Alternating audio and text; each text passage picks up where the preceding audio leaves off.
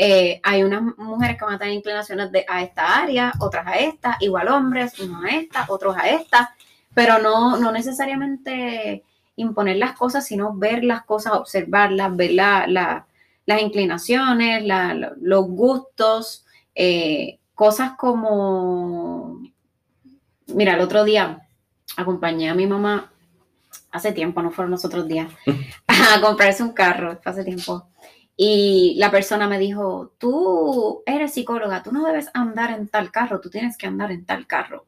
Y eso a mí, pues me molestó muchísimo, pero es, no tiene que ver tal vez con el género, pero sí con la idea de que tú eres esto y tienes que hacer estas cosas. Las etiquetas. Etiquetas, exactamente. Hay personas que me han dicho, eh, ¿y por qué tú tienes tu carro? Ese carro es como de nene, cosas así. Yo digo, pero ¿y dónde dice que es de nene? O sea, que, que estamos, entonces, esa idea de tú debes ser así, pues realmente somos muy diversos, somos muy, nos expresamos de maneras muy distintas. Y yo creo que eso es una de las cosas que hay que estar observando y ver cómo se manifiestan. Por ejemplo, debe formar algún tipo de crisis que en el desarrollo a una niña le guste jugar con carritos o, de momento un nene le guste la cocina, porque todo el mundo eh, está a gusto cuando el nene decide ser chef una vez se gradúa de cuarto año, pero si comienza a decir que quiere Ahí ser que te vayas a la cocina. Correcto. O pedir una cocinita. Y yo tengo una amiga que le compró una cocina de lo más espectacular a, su hijo.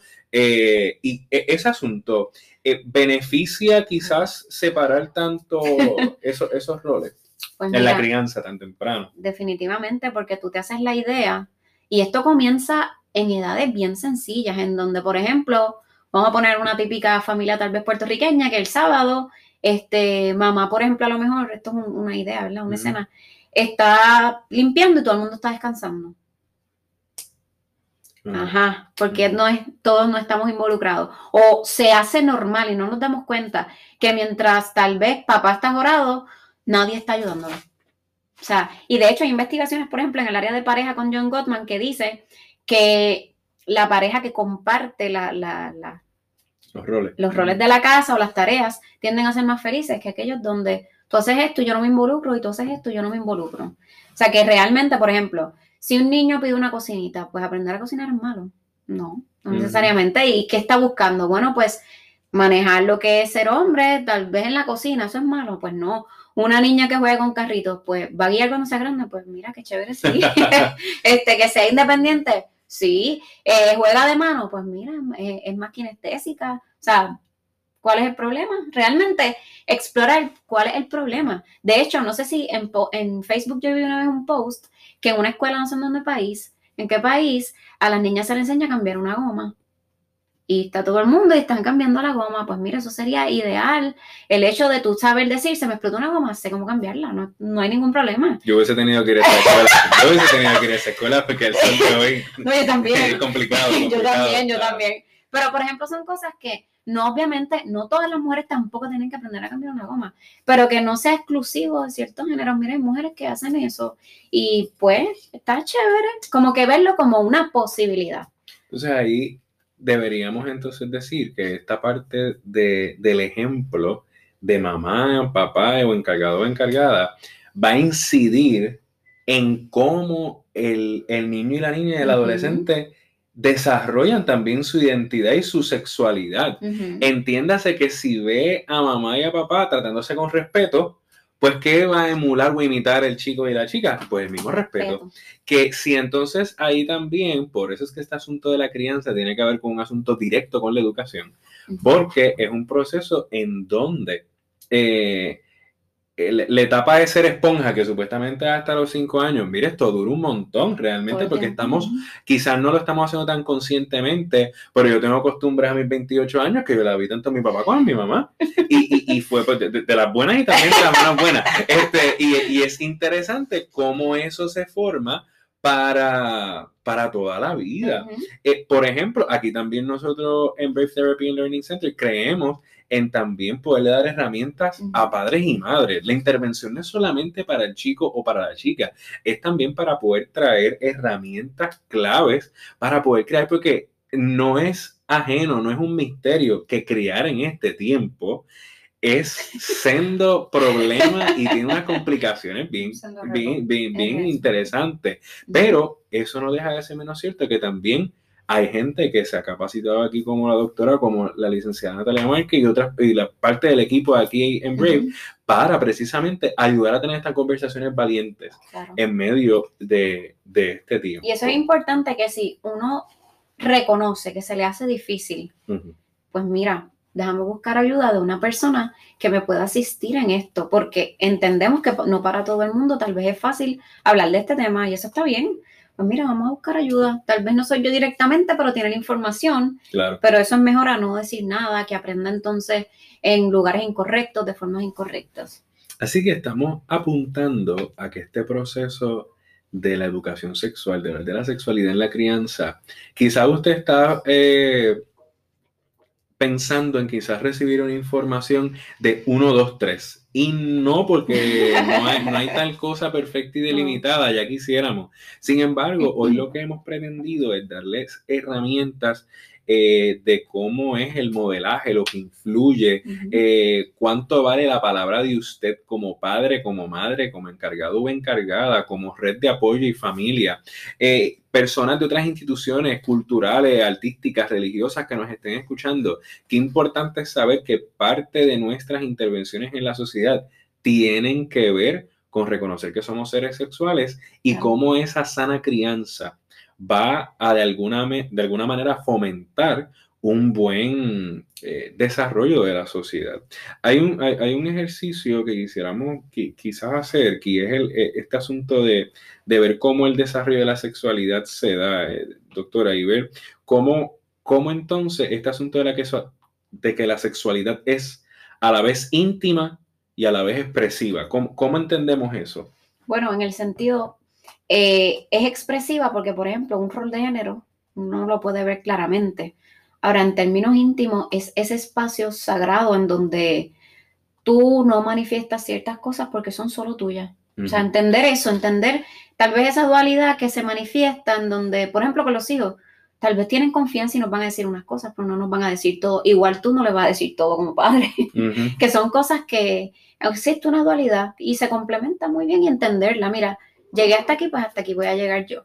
Igual cuando, perdóname, cuando hay incomodidad porque el tema no es cómodo, pues mira, voy a detenerme aquí porque aquí ya hay una intimidad, yo no quiero pasarla, me quedé aquí.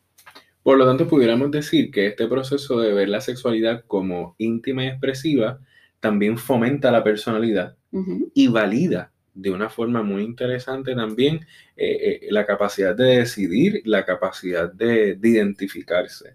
Otra interacción interesante de la sexualidad. La sexualidad es tanto intelectual como corporal. ¿Cómo es eso?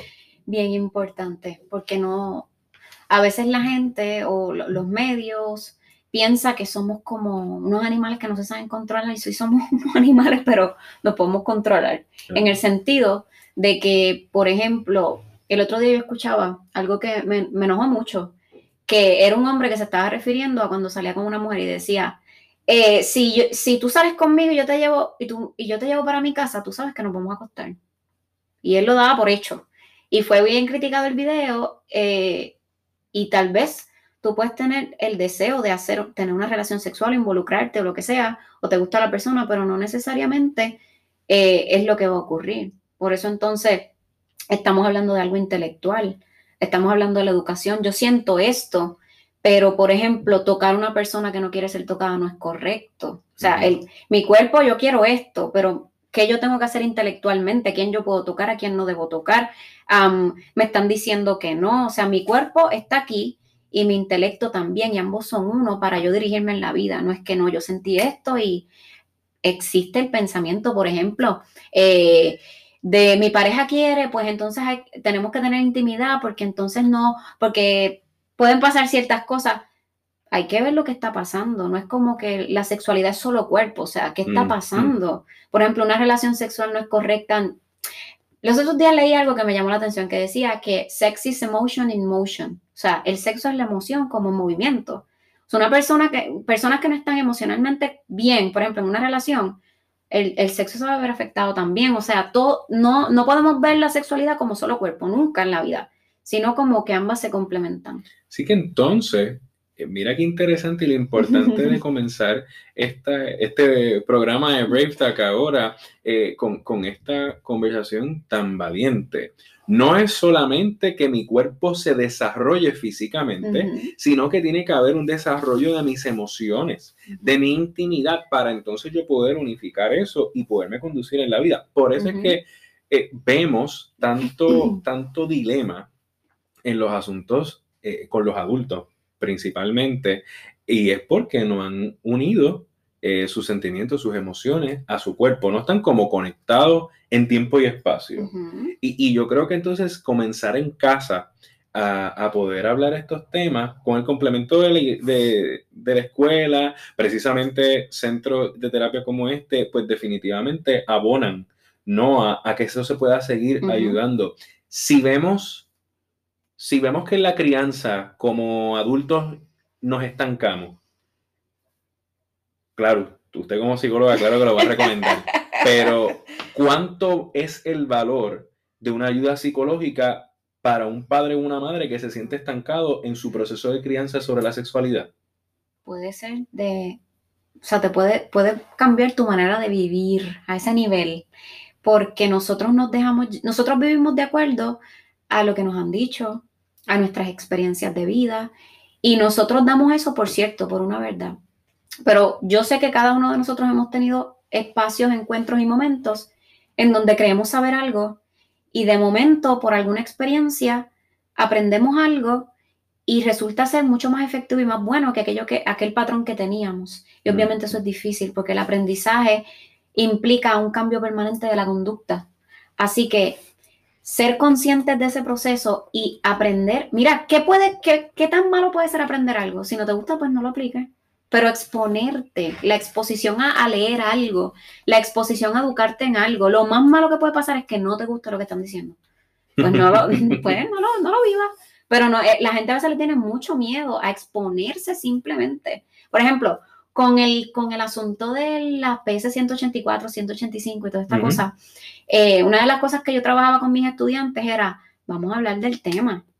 Por si acaso, si alguien no ha estado al día de los proyectos 184 y 185 son eh, los proyectos de ley que van en contra de las terapias de conversión y la ley de protección de menores en todo este proceso. Excelente. Entonces, una de las cosas que yo le estaba diciendo era, hay que discutir esto. Obviamente yo le digo otro giro porque ellos son profesionales de la salud mental, pero lo, peor que te puede pasar es que tú leas eso y no te guste. O sea, a veces le tenemos miedo a, educarnos y, y, no tiene que ser, no me gusta, pues no lo hago pero ¿y si te gusta? ¿Y si te cambia la vida? ¿Y si tú dices contra, es verdad? O a lo mejor tú dices que no, pero está bien, pero nadie te cuenta. Tú lo leíste y decidiste por cuenta propia que eso no te gustó.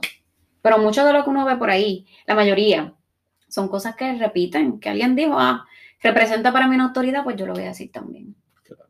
Por eso es que entonces tener conversaciones valientes, queridos y queridas que nos están viendo y escuchando, es importante. Y esto ha estado espectacular. Pero con este cierre tan magnífico que ha dado la doctora en este momento, que este proceso de educarnos nos puede llevar a un cambio permanente en nuestra conducta. Y eso lo, precisamente lo que nos lleva es a atrevernos hablar las cosas y experimentarlas, a ver si eso es lo que va a producir un cambio. A eso es lo que le invitamos aquí en Break Talk, que podamos tener esta conversación honesta para conversar y educar con valentía.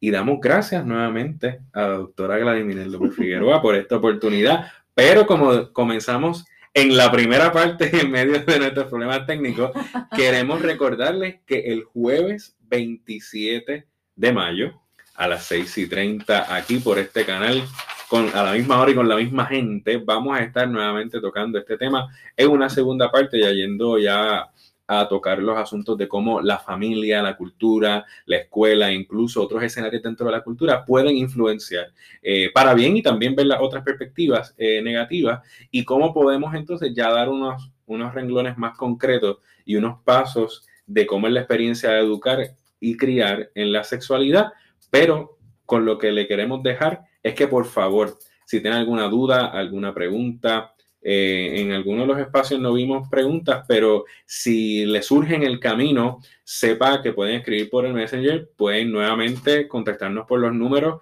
el número de teléfono que es 787 636-2295, 787-636-2295. Y aquí en Brave Therapy and Learning Center les vamos a abrir nuestras puertas precisamente para ayudarles en estos temas. Y si de aquí al jueves 27 les surge otra pregunta específica para la doctora y este espacio de Brave Talk, pues por favor lo anota y nos vemos en la próxima ocasión. Por favor, dele like dele share a esta experiencia, que es la primera eh, parte de muchos programas que sabemos que va a ser de mucha experiencia educativa para nuestro país. Desde aquí, The Brave Therapy and Learning Center, hablemos con valentía y gracias por compartir con nosotros y nosotras en esta ocasión.